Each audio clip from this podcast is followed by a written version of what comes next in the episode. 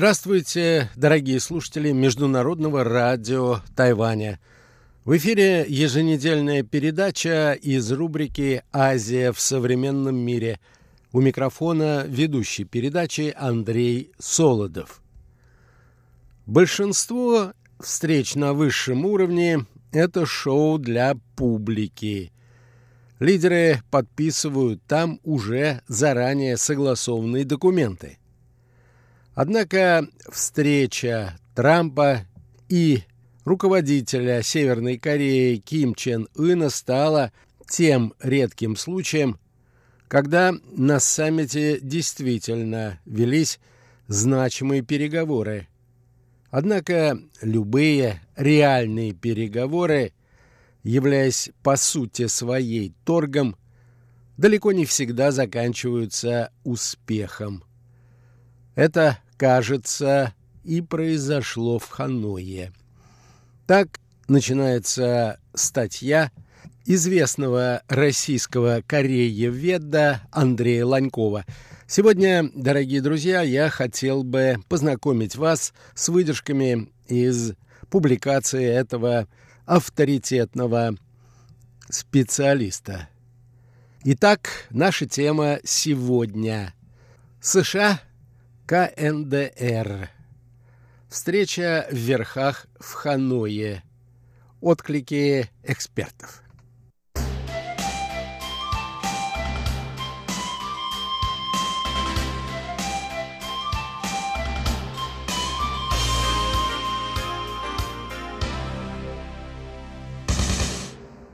На 27-28 февраля нынешнего года в столице Вьетнама должен был состояться второй американо-северокорейский саммит, на котором, как официально указывалось, президент Трамп и председатель Ким должны были обсудить вопросы, связанные с решением северокорейской ядерной проблемы. Так начинается статья Андрея Ланькова. Большинство экспертов полагали, что Ханойский саммит завершится компромиссом. Более того, существовал даже консенсус по поводу контуров этого компромисса. Ожидалось, что северокорейская сторона согласится демонтировать часть ядерных объектов, предположительно в главном исследовательском комплексе в Йонбёне, а на некоторые допустят иностранных инспекторов. Предполагалось, что в качестве ответного шага Соединенные Штаты пойдут на заметное ослабление санкционного режима. Предполагалось также, например, что США могут согласиться ввести специальные исключения – которые позволят Южной Корее возобновить экономическое взаимодействие с КНДР. Речь идет о субсидируемой из южнокорейского бюджета торговле, туристских обменах и о совместных производственных проектах. Кроме этого, многие полагали, что США согласятся открыть постоянное представительство США в Пхеньяне и пойдут на ряд дипломатических шагов, которые откроют путь к формальному признанию КНДР.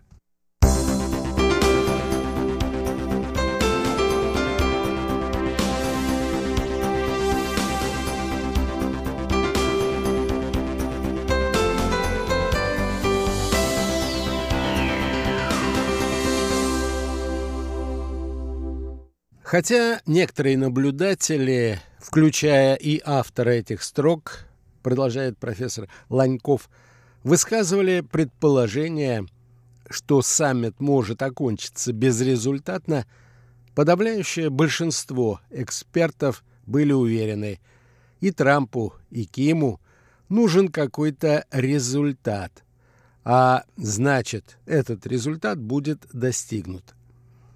Однако события в Ханое приняли неожиданный оборот. Вечером 27 февраля Трамп и Ким встретились на ужине, который, судя по всему, прошел в самой благодушной атмосфере. А утром 28 февраля начались переговоры. Ожидалось, что в переговорах будет сделан перерыв на обед. Но у накрытого стола ни Ким, ни Трамп, ни сопровождающие их лица так и не появились. Вместо этого обе делегации покинули зал переговоров в 13.25 и направились в свои резиденции.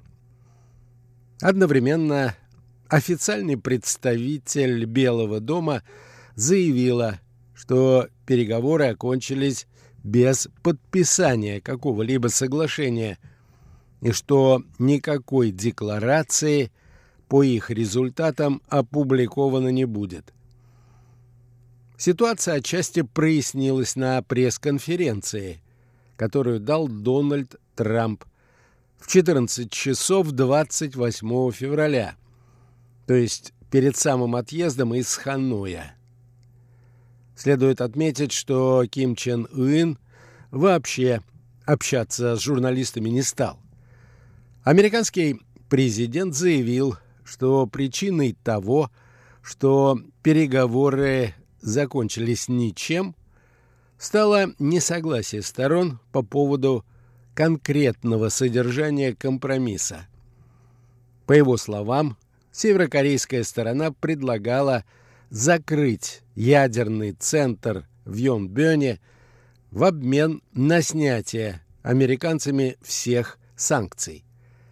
А американская сторона и лично президент Трамп сочли такой обмен неравноценным. Ведь у КНДР, помимо Йонбёна, есть немало других ядерных, исследовательских и производственных центров.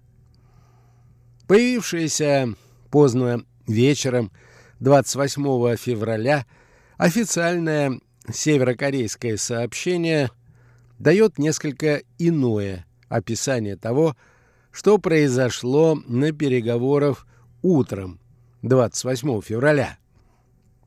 По версии Пхеньяна, корейская сторона требовала у Трампа отмены не всех санкций, а лишь тех, что были введены в 2016-17 годах, так называемые секторальные санкции. Более ранние санкции ООН, введенные Советом Безопасности в разное время в промежутке между 2006 и 2015 годах, касались в основном запретов на ввоз предметов роскоши, оружия, технологий материалов, необходимых для производства ядерного оружия. Секторальные же санкции в первую очередь направлены на то, чтобы создать Северной Корее общеэкономические проблемы. В своей нынешней форме эти ограничения близки к полному запрету на торговлю с Северной Кореей. Именно секторальные санкции являются главным инструментом давления США на КНДР, а их полная отмена будет означать, что у Америки не останется почти никаких возможностей влиять на действия Пхеньяна. С этой точки зрения – решение Трампа не подписывать соглашение выглядит логичным, даже если ситуацию более точно отражает северокорейская версия.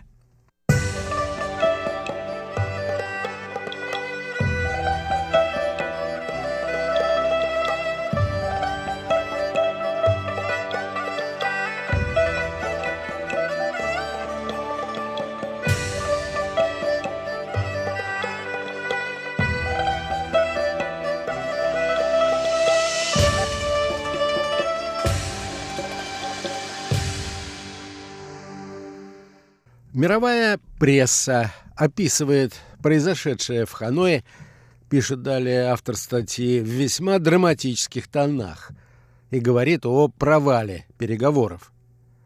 Но нельзя не заметить, что официальные заявления сторон по своему тону серьезно отличаются от того, что пишут в средствах массовой информации. На пресс-конференции Трамп не допустил ни одного резкого выпада в адрес северокорейской стороны. Напротив, и он, и принимавший участие в пресс-конференции госсекретарь Помпео постоянно подчеркивали, что саммит хоть и окончился неудачей, но прошел в самой дружественной обстановке. Более того, даже не договорившись, делегации расстались дружески. Сам Трамп сказал, что переговоры будут продолжены, хотя и на рабочем уровне. В каком же духе были выдержаны и официальные заявления Пхеньяна? В них также подчеркивается, что переговоры носили самый дружественный характер, а неудача в целом приходящая. В пхеньянских документах также выражена и подчеркнута готовность к переговорам в будущем. В принципе, ничего удивительного в этом нет, пишет автор. Северная Корея не хочет прекращения переговоров, потому что это усилит позиции вашингтонских ястребов, которые всерьез говорят об упреждающем ударе по северокорейским ядерным объектам. Кроме того, руководству КНДР неуютно под санкциями. Введенные в 2016-17 годах секторальные санкции не привели к масштабному экономическому кризису, но затормозили тот весьма значительный экономический рост, который начался в Северной Корее после прихода к власти Ким Чен Ына. Таким образом, переговоры нужны КНДР как минимум, чтобы держать Трампа под контролем, а как максимум, чтобы добиться полного или частичного снятия секторальных санкций. Нужны переговоры Дональду Трампу. С самого начала своего правления он сделал северокорейский вопрос одним из главных во внешнеполитической повестке. Понятно, что пресловутый, полный, необратимый и верифицируемый денуклеаризации Северной Кореи ему добиться не удастся, поскольку все свое ядерное оружие Пхеньян не сдаст ни при каких обстоятельствах. Но репутация человека опасно непредсказуемого в сочетании с выглядевшей весьма правдоподобно компанией угроз – все это привело к тому, что КНДР, опасаясь эскалации конфликта, ввела мораторий на ядерные испытания и запуски ракет. Этот мораторий был в очередной раз подтвержден в Ханое, о чем и сообщили обе стороны.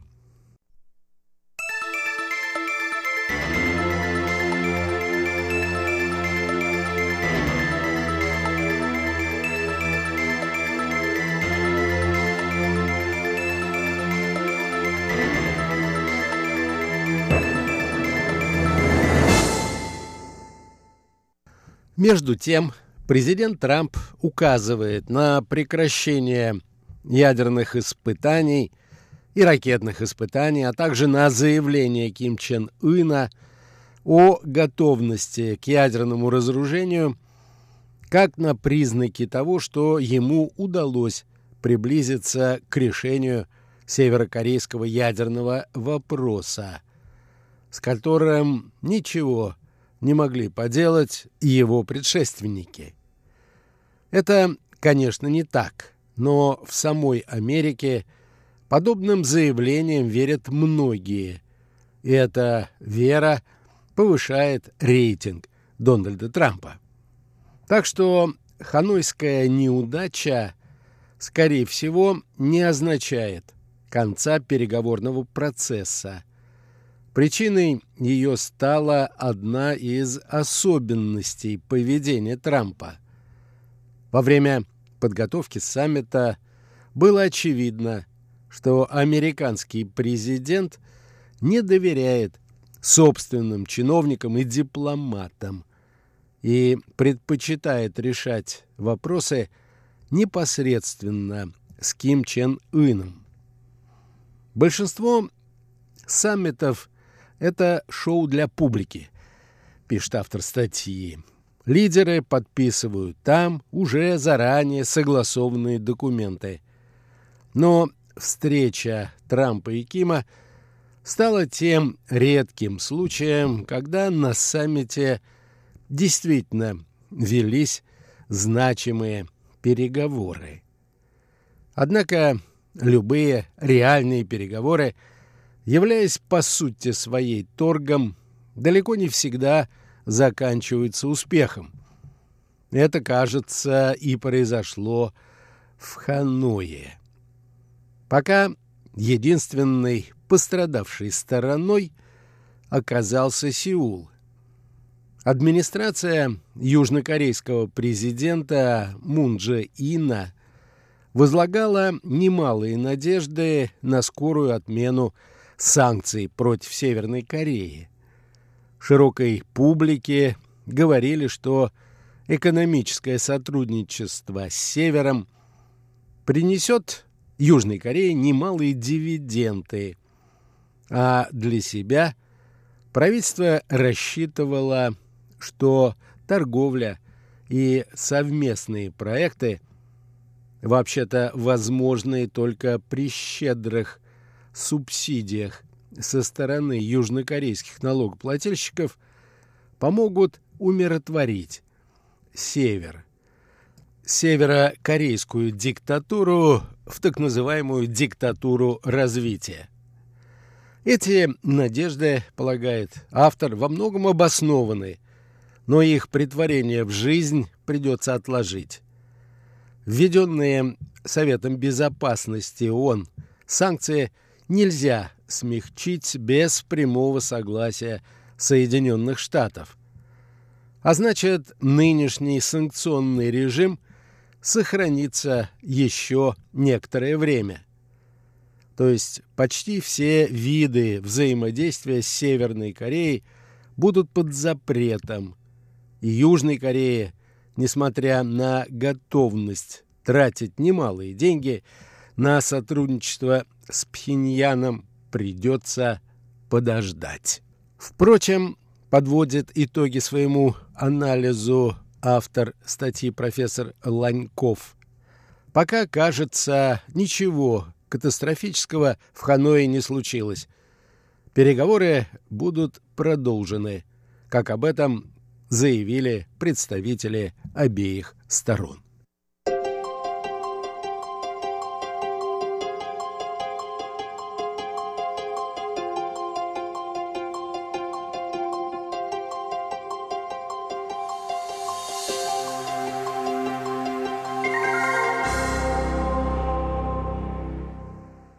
На этом, дорогие друзья, позвольте мне завершить очередную передачу из рубрики «Азия в современном мире». Сегодня речь шла об итогах американо-корейского саммита в Ханое. До свидания.